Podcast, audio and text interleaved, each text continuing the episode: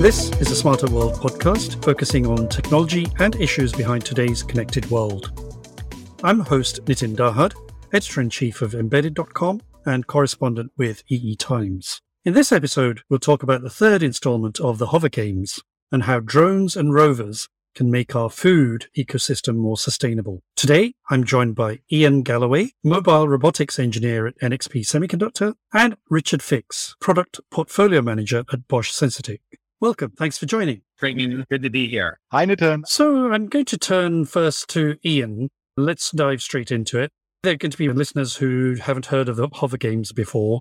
Could you briefly tell us what the Hover Games are about and what's new this year? So, Hover Games is a really interesting competition. It started being focused on mobile robotics drone, and in particular, a reference platform that NXP has called the Hover Games drone, which allows people to program and perform autonomy on this type of platform. And so, even though it's a small drone, it's a fully open source platform that lets people get creative and do autonomous tasks really it's intended both as an introduction into this whole ecosystem, which is uh, operating under Linux Foundation drone code, PX4 flight stack, and also the world of sensors and robotics and fusing the two. This is Hover Game 3. So we've had two beforehand. And at this point, what we're doing is, I think, a big step up in its capabilities and we're amazed at what everyone comes up with in the Hover Games in terms of their project. So it's for engineers, programmers, developers, university students join. It's really quite an open competition, and we try not to constrain it too much. We give the general themes of what we want to see happen and go from there. So you don't have to be a student. It could be anybody in any course of their career. That's right. In fact, it's not student specific. We have people working at companies. They're engineers in large companies or they're startups that are even working in this field, as well as students or programmers that are just interested in the area. We're showing that there's applications of these small vehicles that are you know, really innovative that pop out of the projects that are presented.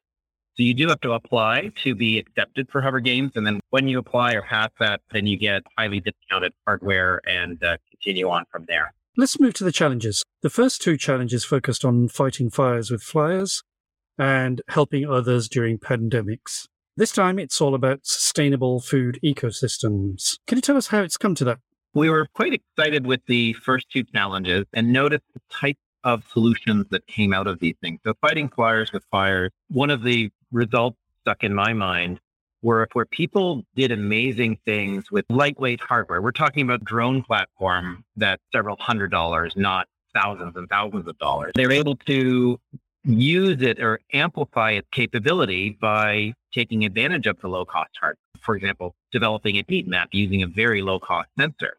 And then helping others during pandemics was involved with how can we use drones for betterment, for good in a situation that's not so good. And we like to continue on that theme in terms of sustainability goals and helping others. The title for Hover Games 3 is about sustainable food ecosystems. And it's a little bit awkward in that we don't want to pigeonhole it to be agriculture.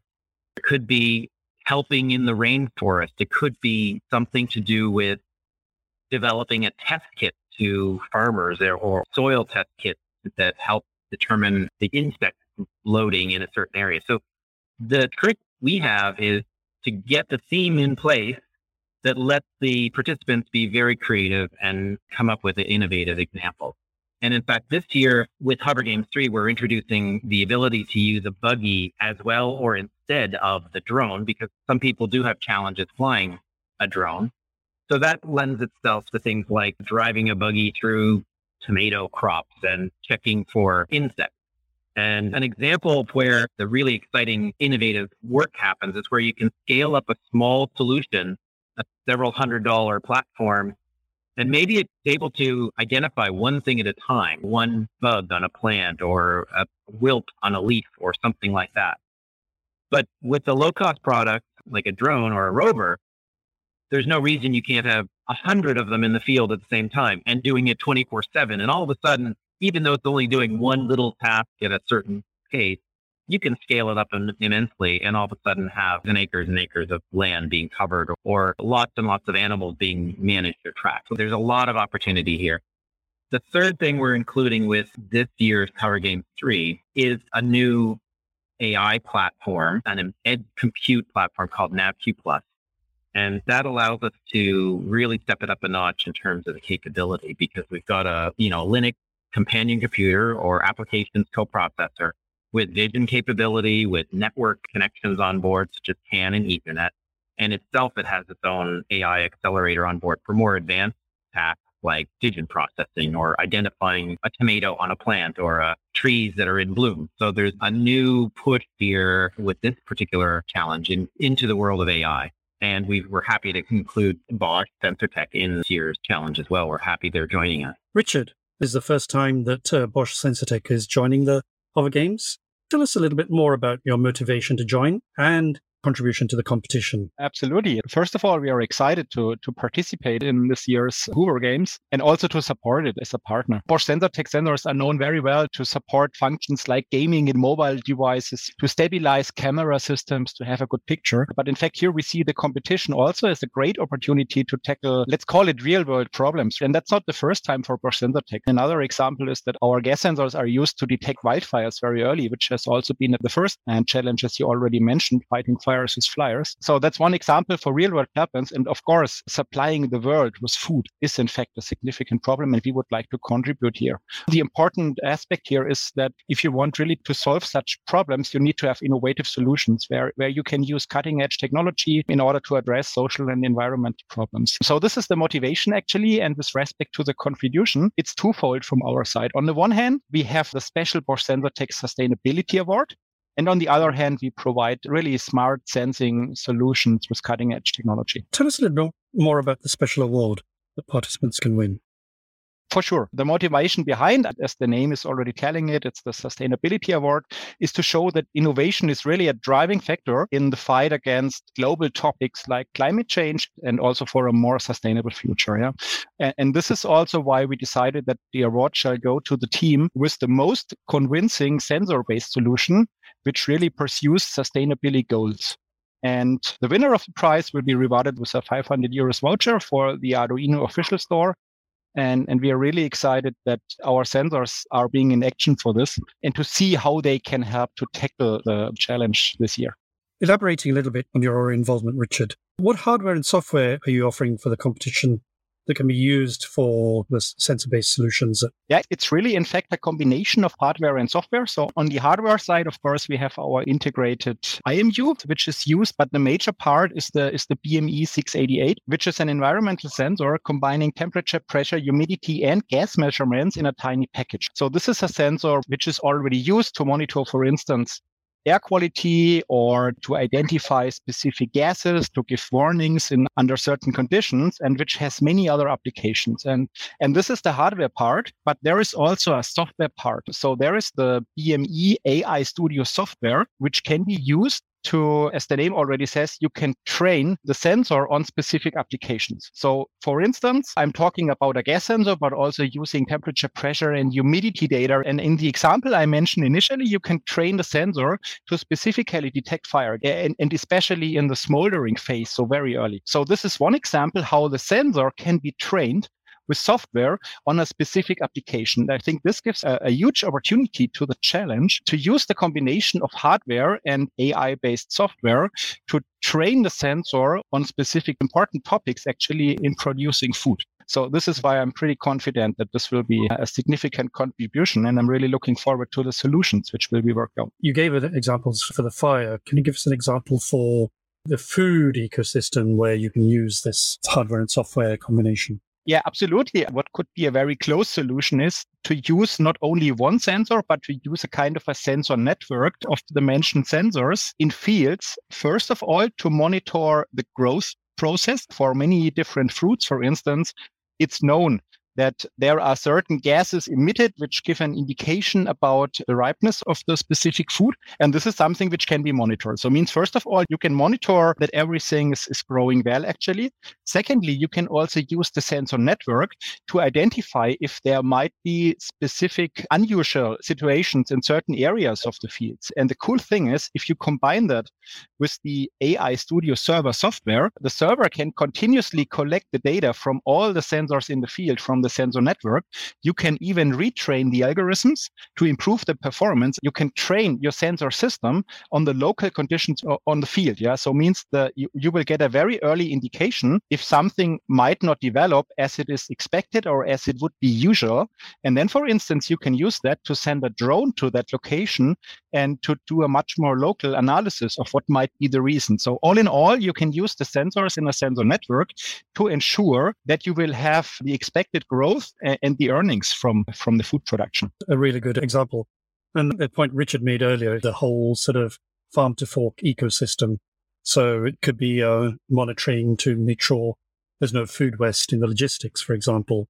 Our sensors are already used today. So, for instance, sensors like the BME 688 are being designed into fridges to detect if food gets spoiled. So means at the end of the process, the, the sensors are already used, let's say, in consumer products. Of course, during the whole process, until the food gets to your fork, as you said, um, you can, of course, also use the sensors to monitor that food does not get spoiled. And this is about a very large amounts of the same food. So if you detect that very early, you can make sure that you just use a very small part mm. of the food you are going to transport, for instance. Yeah. So answer is clearly yes, the sensor can fully bring benefits in, in the whole process until you have the food on your plate. Sounds like the Bosch Sensortec sensors will enable participants to develop fascinating use cases Besides the Bosch Sensortec sensors, how does the developer kit differ from the previous ones?